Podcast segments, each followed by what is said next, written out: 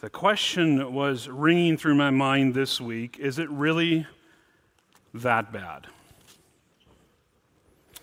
Those are the thoughts that run through my mind every time I have a home repair in my house. Is it really that bad? I am a.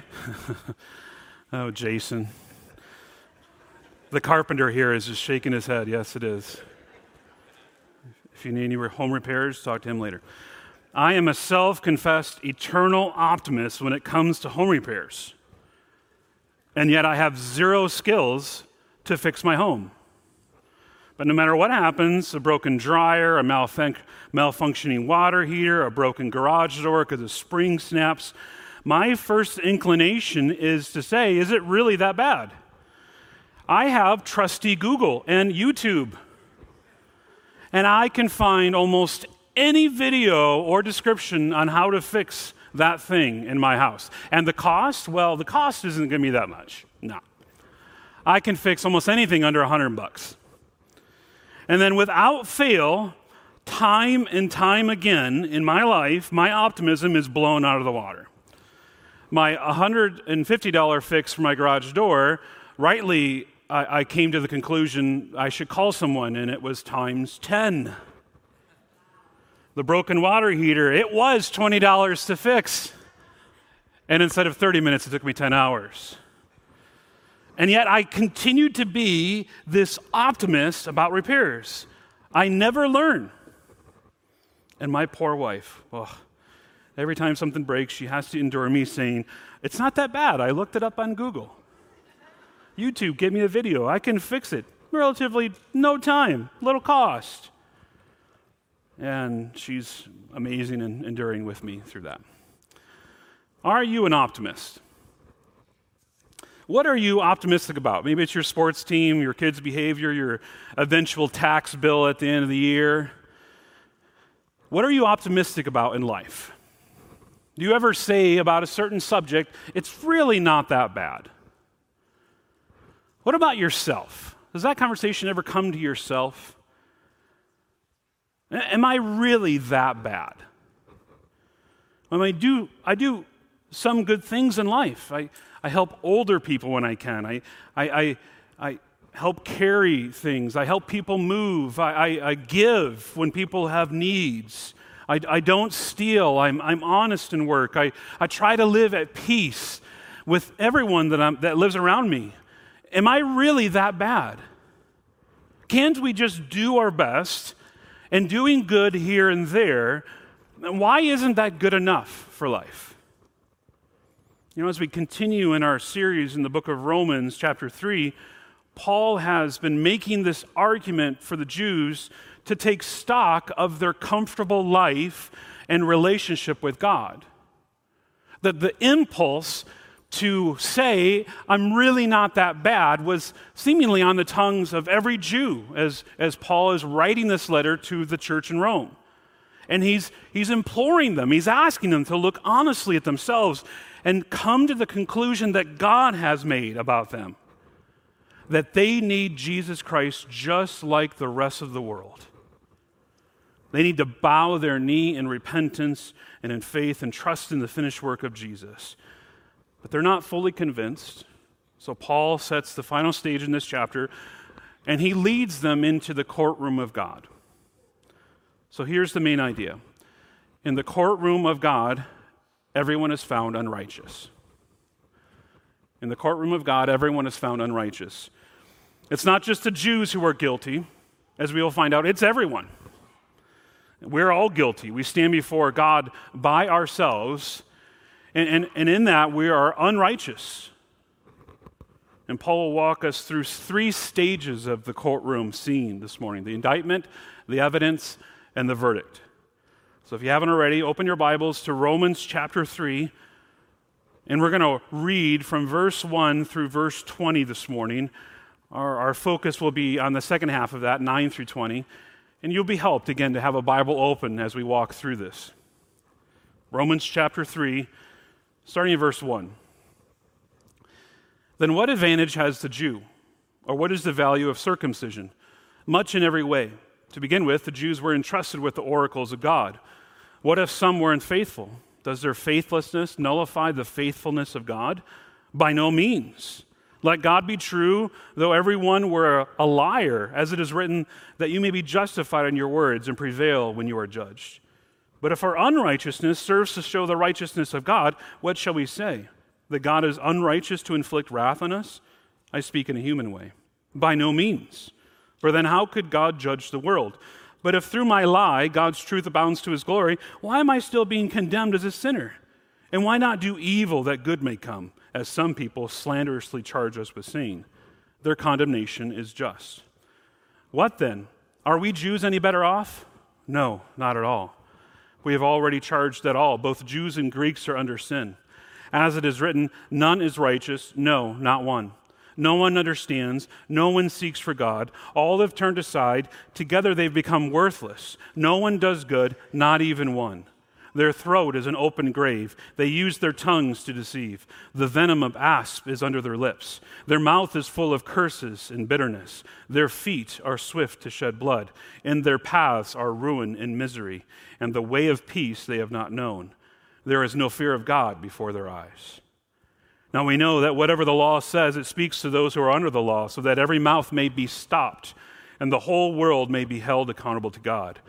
For by works of the law, no human being will be justified in his sight, since through the law comes knowledge of sin. So, as we launch into this courtroom scene, the first point we have is the indictment. And I need you to enter into this courtroom. If you've ever been to a courtroom, kind of picture in your mind that there's seats for the audience, but there's no audience. There's a prosecutor, and they will read the charges as we will see. And there's a defendant, but no lawyer to represent him. There is a bench, and there's a judge that sits there. He's a great judge. Actually, he's a perfect judge. There's, been, there's never been a judge quite like this judge. He not only knows all of the truth, he knows the defendant. In fact, he was there when every defendant was born. Not only that, he's been there for every moment since birth. And he knows the defendant inside and out. And so the pr- prosecutor speaks up. He's going to speak the word of the indictment and, and who is guilty. Again, verse 9 Are we Jews any better off? No, not at all, for we've already charged that both Jews and Greeks, everyone, Paul says, are under sin. And then here is the indictment, as is written none is righteous, no, not one. The Bible is very clear for us. There is no, there is no one righteous, not even one person on earth. Every single person stands before the judge stripped of all pretensions of their alleged righteousness. This very well known passage informs us of the biblical teaching of total depravity. Now, total depravity doesn't mean that it's utter depravity. Utter de- depravity would mean that every single human being is as wicked as possibly be, and we can rightly say that this is not the case. As much as people sin, they can always contemplate to sin more. Total depravity means that sin has affected all of our life, every aspect. And we will see that in verses 11 through 18. Sin affects all of us, our, our minds and our wills and our bodies every dimension of our personality. And Paul rightly says that we're all under sin, that no one is righteous. To, to use the phrase to be under something, we, we say that all the time in some ways in, in passing in our life. We, we probably say it more frequently than you realize. When, when you get behind your work or your school projects, we say that we're behind or we're under a heavy load. And so we've, in that instance, we've lost the sense of being on top of things, right? I don't know if you are like me. I like to be on top of things. I don't want to be under things and behind. And now we're underneath it. And in, in this case, to be under sin means to be under a load, crushed down by a, a terrible burden that we can't get out from underneath. And so we're all under sin under sin legally and realistically. And so Paul's original thesis in Romans 1:18 for the wrath of God is revealed from heaven against all ungodliness and unrighteousness of men who by their unrighteousness suppress the truth. Now it's been proven. Paul has eliminated at this point all the loopholes for any human to escape. God's wrath has been shown against all ungodliness and unrighteousness, and it targets every single one of us. We are unrighteous, we are under sin. So that's the indictment. Second, we go into the evidence. None is righteous, no, not one. There's no avoidance. There's no human that could ever be called righteous outside of Jesus Christ. And that's the charge that Scripture makes towards every single person. And so Paul is going to now move into the evidence for the charge. What makes this true? Verse 11 through verse 18. No one understands, no one seeks for God. All have turned aside. Together they've become worthless. No one does good, not even one. Their throat is an open grave. They use their tongues to deceive. The venom of asp is under their lips. Their mouth is full of curses and bitterness. Their feet are swift to shed blood. and their paths are ruin and misery. And the way of peace they have not known. There is no fear of God before their eyes. We need to understand that God has been saying these things for centuries at this point. Paul is not making a new argument at all. He is restating the same argument that kings and prophets have been speaking to God's people for hundreds of years. And Paul quotes from the Old Testament. And, and for a devout Jew who had sung the Psalms of David in the synagogue all their life, crying out to God to punish the wicked, it would have shocked them to discover that these truths in the Psalms actually applied to them as well. And this series of quotations is what the rabbis would call a pearl stringing midrash. As commentator Grant Osborne has said, a pearl stringing midrash is a sermon that strings together a series of pearls from Scripture on a single topic. And as a faithful lawyer, Paul brings up the charges that have been given to him from the judge himself, God. And Paul here strings together multiple Old Testament passages to form his argument to the defendant that they are indeed guilty. And he begins in verse 11 No one understands, no one seeks for God. No one understands. What, is, what does that mean? There is no one who really understands what righteousness involves outside of God giving them that understanding. Our lack of righteousness affects and uh, uh, uh, our comprehension of who He is. We don't fully understand God. On our own, we, we are turned in on ourselves. And to make this point, Paul is quoting from Psalm 14. Just so you know, in your Bible, if you're not used to this, you should have little letters there marking throughout. Those are references to footnotes. If your Bible doesn't have that, get a new Bible because that's super helpful to your Bible reading. Uh, I didn't go to any commentary this week. I literally went to my Bible and pulled out all the passages that someone else did the work for to find all these, these passages, okay? So if I'm going too quick through the Old Testament passages, go, go back to your Bible and read those footnotes because that'll fill in. It's amazing. The Bible is a commentary for itself. And the first is Psalm 14 verses 1 through 3. The fool says in his heart, There is no God. They are corrupt. They do abominable deeds. There is none who does good. The Lord looks down from heaven on the children of man to see if there is any who understand, who seek after God. They have all turned aside. Together they've become corrupt. There's none who does good, not even one. Paul, Psalm 14, at the beginning here, is not talking about uh, not believing in God, atheism here. Instead, it's a life that ignores God to desire to live a life without Him. And those outside of Jesus Christ have a failure to understand God and a failure to actually seek Him. This isn't just passive ignorance either, but a blatant, active rejection of God and who He is. He says, the psalmist says, the fool wants nothing to do with God because they're so enamored with the things of the world that they don't desire to seek after God for who he truly is. Now, Paul isn't saying that no one seeks for spiritual blessings or seeking God to answer their questions or to have some peace or even to have spiritual experiences. It's not, that's not what he's saying.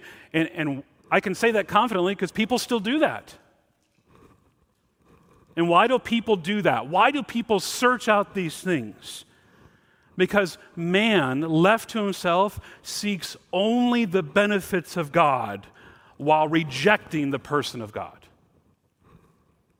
People might have an intellectual interest in God or a philosophical curiosity about God. They don't desire to meet the person of God out of love and desire to understand who He is.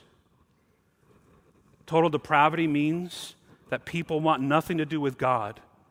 And in fact, whenever they choose between God and their selfish desires, they always choose against God.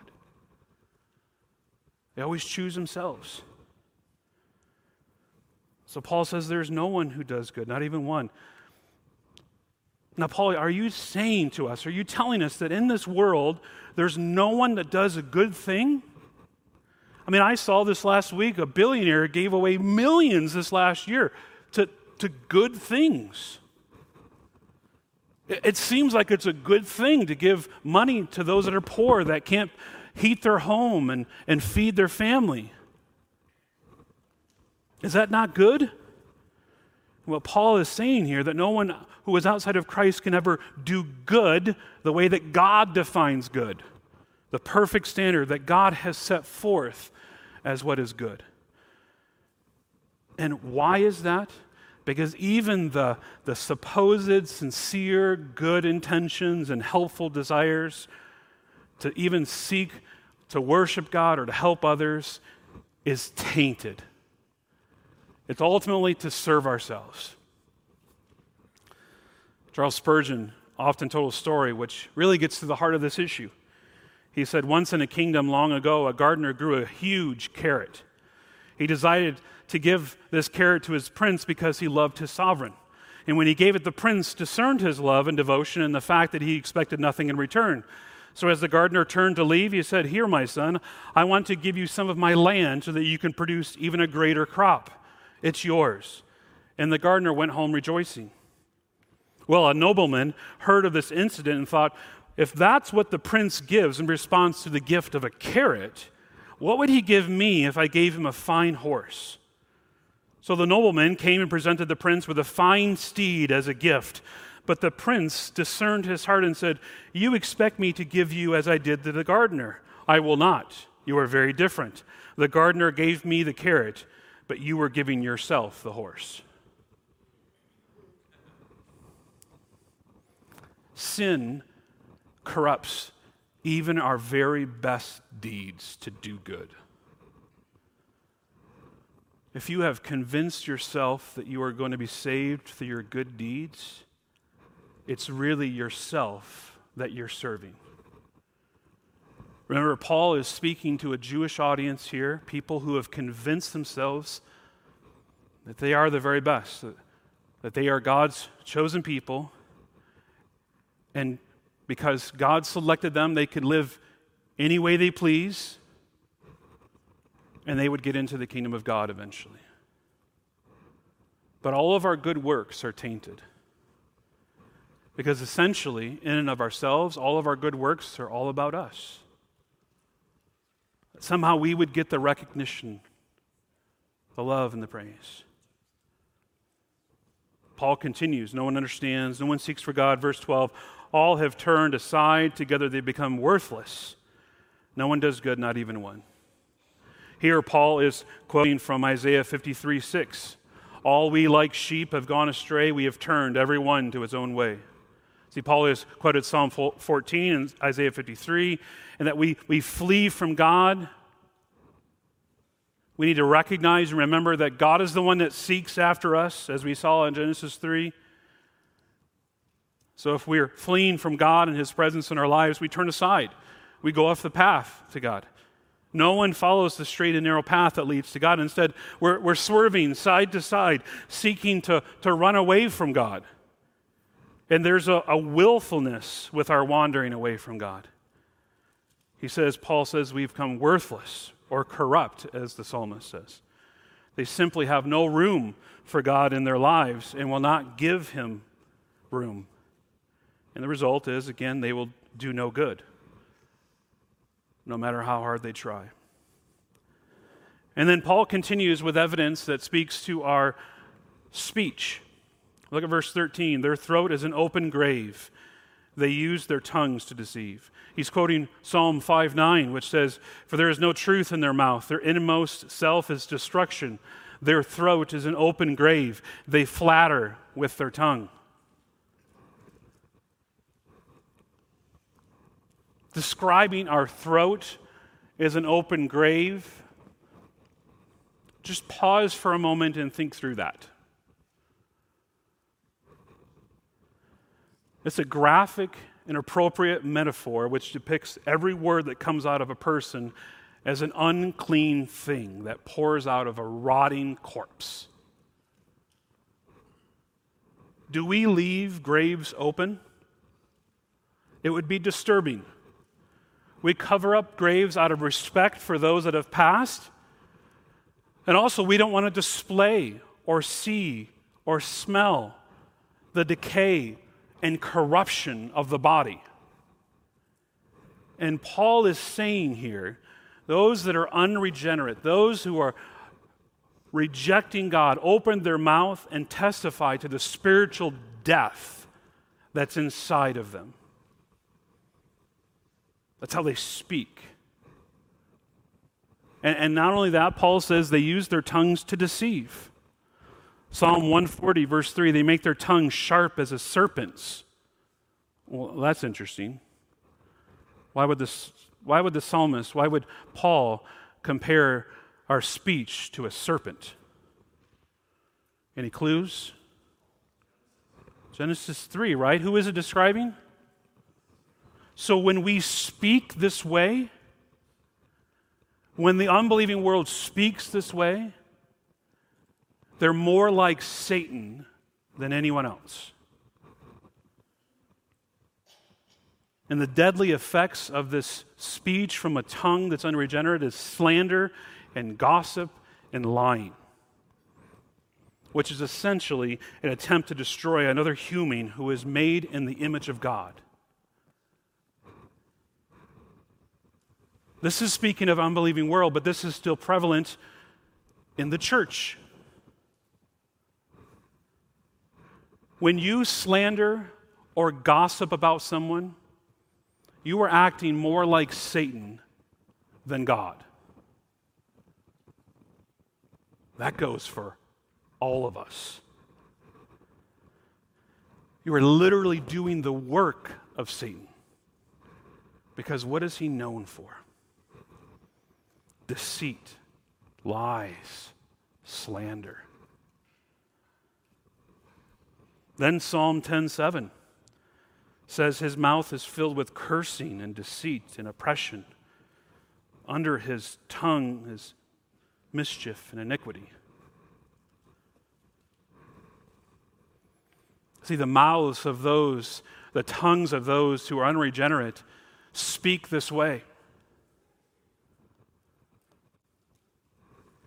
For whatever reason, during the week, recalling as I was thinking through this with other staff members my unregenerate state as a teen and how my mouth was uncontrolled. And the cursing that would come out of it around sports,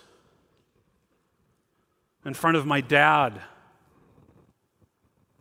ashamed of this but quite natural for those who have not the Spirit living inside of them.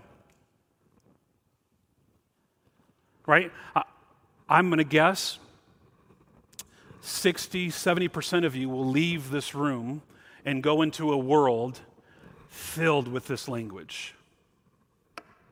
I pray for you, friends, hearing that day in and day out. You know what I'm talking about here hearts that do not enjoy the kindness of God, they lead to words that deceive and poison and curse and spread bitterness and gossip and cussing. And a, a tongue A bitter tongue is evidence of a self seeking heart. And, and not only do our, our hearts affect our tongues and our, our mouths and our unregenerate state, Paul says it affects our actions and what we do. He says in verse 15, Romans 3 their feet are swift to shed blood, and their paths are ruin and misery, and the way of peace they have not known. See, another mark of a fallen, sinful man is that they're quick to engage in violence and bloodshed. And man's depravity is seen in the rush to violence.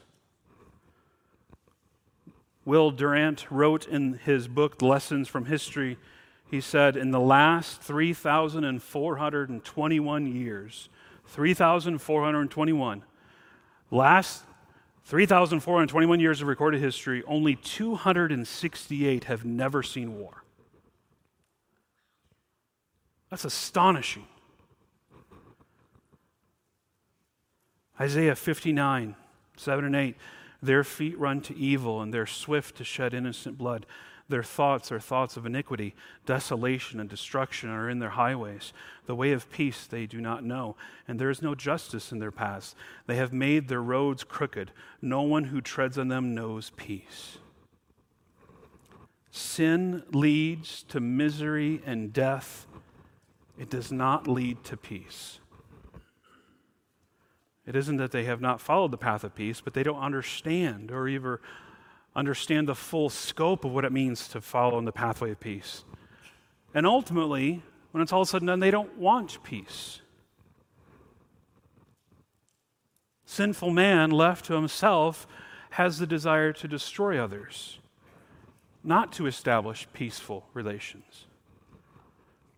That's why it's so important for us as a church, corporately, very thankful for, for Jeff praying and leading us this morning to pray for peace because this is a supernatural work that has to come into this world because people naturally don't seek this. In fact, it, it affects not only the world, it affects our own communities. Sometimes it affects our very church with a, a religious unbeliever in the church causing pain and turmoil. There are people in the church, and I mean that generally, that give the impression that they're with God and God's people, but they have this insatiable desire to bring upheaval and pain and destruction. And their lack of peace shows themselves to be against God and against his people.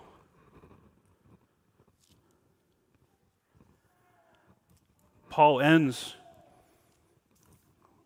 in verse 18 with the driving force behind all of this evil. He says, there, verse 18, there is no fear of God before their eyes. That's what's driving all of this. Psalm 36 1 Transgression speaks to the wicked deep in his heart. There is no fear of God before his eyes. How does a person look at things who has no fear of God? Well, sometimes we, we think of this phrase of uh, fearing God as that we're somehow afraid of Him. And yes, in some ways that's true. But there's also another way to view this word and how I believe Paul is using it here.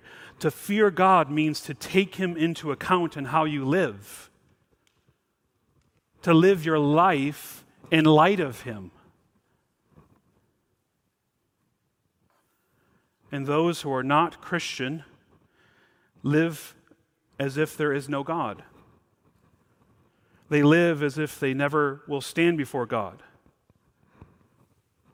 It's crazy to think the amount of people in our world who completely ignore or even deny the possibility of eternity, and yet they spend so much time planning for the retirement planning for the future. I mean, that is a regular commercial on TV, right? To just plan for your future. You don't know what's going to happen. And I'm not downing retirement. Don't, don't get that. But they stop short.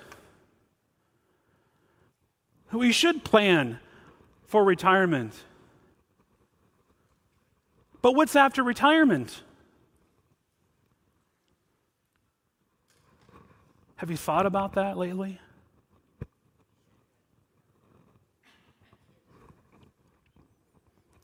Have you planned for eternity? Plan for retirement, friends. Make the plans. Be wise in how God has gifted you and, and given to you. Use that, please, for the betterment of, of you and your kids. Do that as best as you can.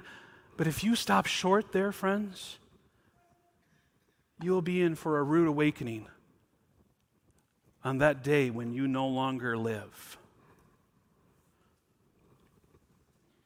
And this is the plight of humanity.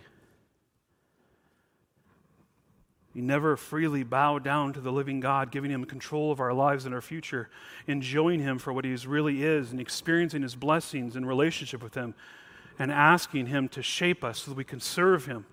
We see we naturally and sinfully don't want to do that. We're convinced, the world's convinced they don't need God. All they need is themselves.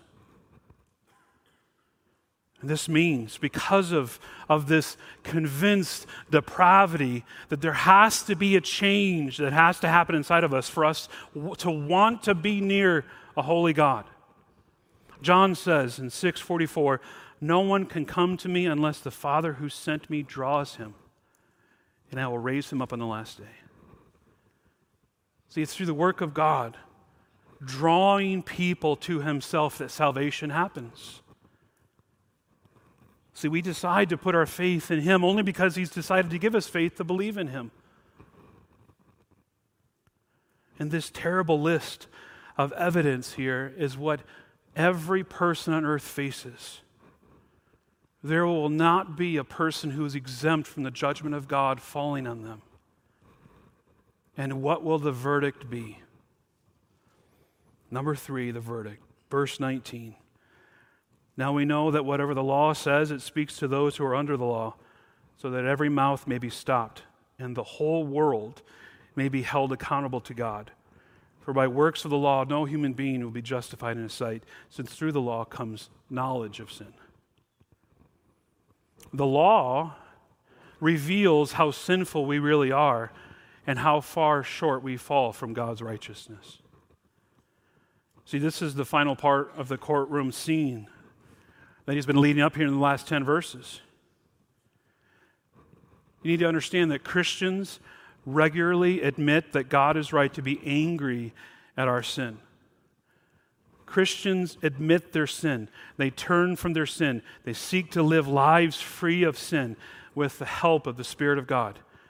Christians are not forever crushed because God shows them their sin, because Christians know Christ who saved them from their sin. But non Christians, they don't do this naturally. In fact, they run to their own defense regularly. Non Christians fight over whether it's sin at all. Non Christians have learned to lawyer up real quick. They're quick to give a defense and what they are supposedly have done. Non Christians seek to escape any penalty of their sins, any conviction on themselves, to place the blame on everyone else except themselves. And Paul's biggest challenge here is to silence the protesting mouths of respectable people who know their Bibles really well, but who cannot accept that God is right to be angry at them. And he's doing this out of love to show them themselves. Do you have a hard time admitting that you're wrong? That you sin? That you're on the wrong side? Are you ready to stand up to God and tell Him that you're not that bad? You need to understand something that God never offers false charges against people. Everything that he has said about us is true. And we know it deep down inside. Paul says that when this final verdict comes down, every mouth will be stopped and the whole world may be held accountable to God. Everyone will shut up. They'll stop talking. They will stop defending themselves. The literal translation is they will put their hand over their mouth in utter disbelief because they'll have nothing left to say. There will be no quip or flippant remark. They will be silent. The evidence has been presented. The very best lawyer on earth can give no ending statement. The evidence is convincing, and the defendant is silent. To be silent is to know our guilt. And he says, No human beings will be justified and declared righteous by the works of the law. That means all of our work to obey the law won't justify us. It, won't result in us being made right with God. See, Bible knowledge is a wonderful thing, friends. But that alone cannot change your heart. All it does is make us conscious of our sins. It shows us the rottenness of our hearts, but it cannot make our hearts clean. See, the purpose of the law was to show us how guilty we really are. It's through God's work that makes us new. It's actually impossible to hear the gospel and believe the gospel until you hear the gavel crash down and hear that the verdict is guilty. You will not believe in who Jesus is and what he has done until you understand that you're guilty. Until we understand the justice of God, we will never understand and appreciate and love the mercy and grace of God. And that was the central purpose of the law to make people fully conscious of their own sin. It was never meant to save a person, but to drive them to understand their sin and the consequences of their sin so that they would run to a Savior for what He has done. So they run to Jesus Christ. And what has Christ done for us? Christ came to earth and lived a complete, obedient life to the Father. He was the only one that could obey the law perfectly, and the world hated him for it. And they nailed him to a cross. And on the cross, Jesus suffered for our sins. On the cross, if you remember, Jesus cries out to God the Father. And he hears no response. Why? Where had the Father gone? He couldn't look at Jesus. He couldn't bear to see our sins upon him. And willingly, Jesus goes under the curse for our sins, for my sins, for our gossip, our lying, our deceit, our laziness, our cheating, our stealing, our lust, our idolatry, our defiance, our attempt at good works. Jesus took all of our good works, all of our sins upon himself on the cross. And the only way that you will understand the cross, friends, is if you understand that you're guilty. Then your mouth will be stopped shut with your hand over it and then you will want nothing more than Jesus Christ because he died for you.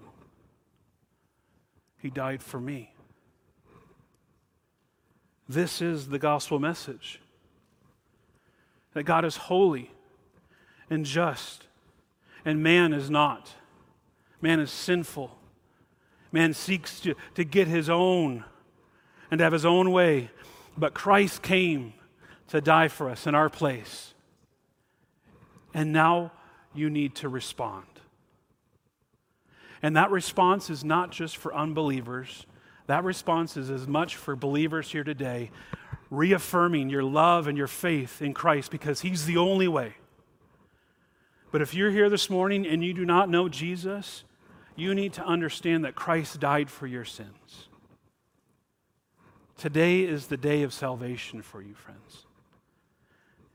To turn from your good works, from your good deeds, to trying to earn God's love and trust in Christ alone, and believe that Christ died on the cross for your sins, and to trust Him in life. And as we will see, Lord willing, next week, you'll be justified, you'll be redeemed, made right with Him. Verse 21. It's always hard to scoot into this next passage, but it's really good. But now the righteousness of God has been manifested apart from the law, although the law and the prophets bear witness to it. The righteousness of God through faith in Jesus Christ for all who believe. For there's no distinction. For all have sinned and fall short of the glory of God and are justified by his grace as a gift through the redemption that is in Christ Jesus. See, the, the gospel tells us of a righteousness from God that is received and not earned. It comes through faith in Jesus Christ. Christian, here this morning, where are you blind to your own sins? Sometimes in the Christian life, we fall away from a regular pattern of confessing our sins. And then sometimes we begin to doubt our salvation we begin to doubt that God really loves us. But, Christian, if you understand the gospel and, and you see Jesus as beautiful to you and what he's done on the cross, the issue might simply be that you need to regularly confess your sins to him. Christian, confessing sin is like taking the garbage out, it must be done regularly. So, what sins are you harboring this morning? Spend some time confessing your sins this morning to God. And I would dare say, Christian, member of this church, invite others into that. It might be the most healthy thing you've done in a long time to be friends with another believer and help each other walk more faithfully and closely with Jesus through the confessing of sins. And then, Christian, recognize that when we confess our sins, He is faithful and just to forgive us our sins and to cleanse us of all unrighteousness. One final passage, Christian, I want to encourage you with is Hebrews 10. Just listen here. Hebrews 10, 17 through 25. He says, I will remember their sins and their lawless deeds no more. Where there is forgiveness of these, there's no longer any offering for sin. Therefore, brothers, since we have confidence to enter the holy places by the blood of Jesus, by the new and living way that He'd opened for us through the curtain, that is, through the flesh, and since we have a great priest over the house of God, let us draw near with a true heart and full assurance of faith, with our hearts sprinkled clean from an evil conscience and our bodies washed with pure water. Let us hold fast the confession of hope without wavering for he who promised is faithful. And let us consider how to stir up one another to love and good works, not neglecting to meet together as the habit of some, but encouraging one another, and all the more as you see the day drawing near. See, the life of a Christian is meant to remember the gospel and to do that with other Christians. And the hope in verse 17, he will not remember our sins. Does God forget anything? So, what does it mean here? It means he will not hold us accountable for sins any longer. We're made righteous. And when he says, where there's forgiveness of sins, there is no longer any offering sin, it means when, when Christ has come alive in our hearts, when he has saved us, there's no need for any other sacrifice. Jesus is saying, I forgave you. You cannot make any other sacrifices. The shop is closed. The deed is done. God accepted Christ's sacrifice. So there's no more sacrifices that we need to do to be acceptable in His sight. Your righteousness, your good deeds, your attendance on Sunday morning will not add to your salvation, friends. It is paid for. It is finished. You cannot do anything to add to your salvation. Your sin had to be punished, and it was punished in Jesus Christ. He says, I have killed your sin in my son. And so when I look at you, Christian, I see Jesus Christ. He sees perfection, spotlessness, radiant beauty because of what Christ has done for us on the cross. And so, Christian, when you go to bed tonight and you lie awake and the accusations come to your mind and to your head, knowing that you've failed, that you've sinned during the day, that shouldn't crush you. It shouldn't crush you because you run to the cross. And you remember that Christ died for your sins. And that Christ is continuing to sanctify you, to make you look more like Him. See, our hope and our life, our future is found in Christ alone. We're going to sing in a moment in Christ alone. And I want you to meditate on those words. At the same time, I want you to sing out. Christians sing, if you know that. Men, singing is not just for women. Sing out. A life redeemed, made new because of Jesus Christ I don't care if you can't carry a tune.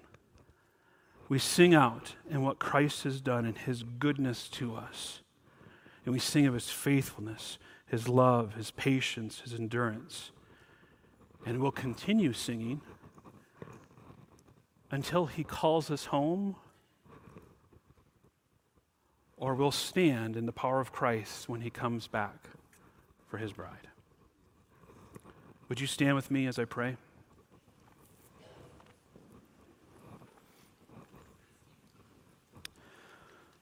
Father, we acknowledge this morning that you are a good God. It is right for us to, to speak highly of you, God, publicly, to talk about your word, to sing praises to you. And as we see ourselves in the courtroom of God, we know that we're guilty that we stand condemned in ourselves, but Christ came to take our sins and to be crucified on the cross to redeem us, to justify us. And Father, I pray for those this morning who have never placed their faith in you and your Son. May you save them this morning. And may they join the saints singing of your goodness. And that you would go with us this week. You would help us and strengthen us and give us hope and strength to love you and to serve you and to share this glorious good news of what you've done for us with those that we come in contact with. For your honor and for your glory. For we pray this all in Christ's name. Amen.